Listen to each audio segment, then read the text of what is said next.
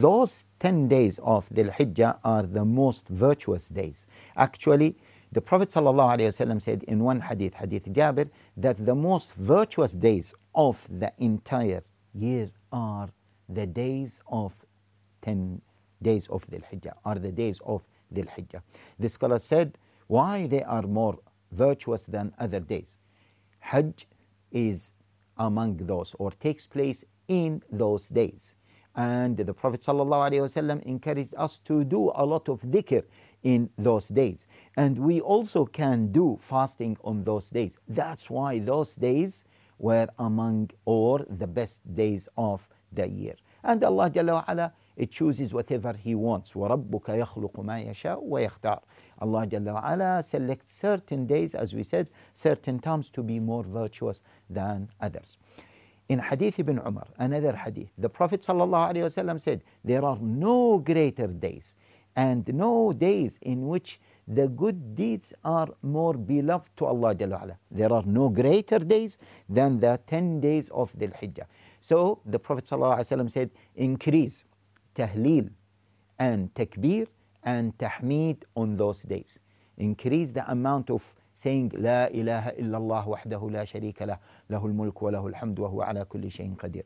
Increase the amount you say Allahu Akbar, Allahu Akbar, Allahu Akbar. And the amount of tahmid, saying Alhamdulillah, increase dhikr in general. That's why it was reported that Abu Huraira and Ibn Umar and other Sahaba used to do that. They used to go outside where people are gathering and they used to make a lot of dhikr of Allah Jalla wa'ala and takbir of Allah Jalla wa'ala and that triggers or that encourages people to do a lot of dhikr in those days.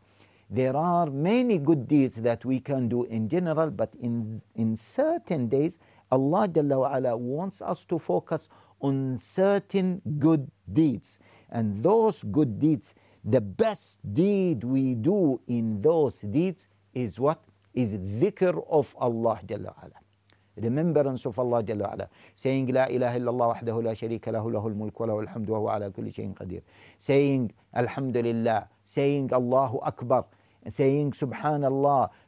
Saying Allahumma salli wa sallim ala Rasulillah. All types of dhikr, brothers and sisters, in those days, focus more on dhikr.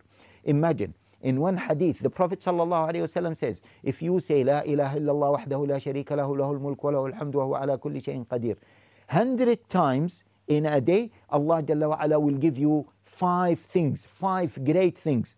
Allah Jalla will give you 100 hasana. Allah will remove 100 bad deed from you. Allah will reward you as if you have freed 10 slaves from the most precious slaves. And Allah Jalla will protect you from the shaitan during that day. And no one will come on the day of resurrection with a deed better than your deeds except a person who did what you did and more. Subhanallah. In those days, you need, we need to do more sets of لا إله إلا الله وحده لا شريك له له الملك وله الحمد وهو على كل شيء قدير. More sets of Subhanallah wa bihamdi. The Prophet ﷺ said, if you say Subhanallah wa bihamdi 100 times, Allah Jalla wa ala will grant you 1,000 hasana, and Allah Jalla wa ala will remove 1,000 sayyah from you on a daily basis. So those days, brothers and sisters, don't lose any second. Increase, as the Prophet ﷺ said, takbir, tahmeed, and tahleel, and dhikr of Allah Jalla ala and recitation of Quran as well. May Allah Jalla accept it from all of us.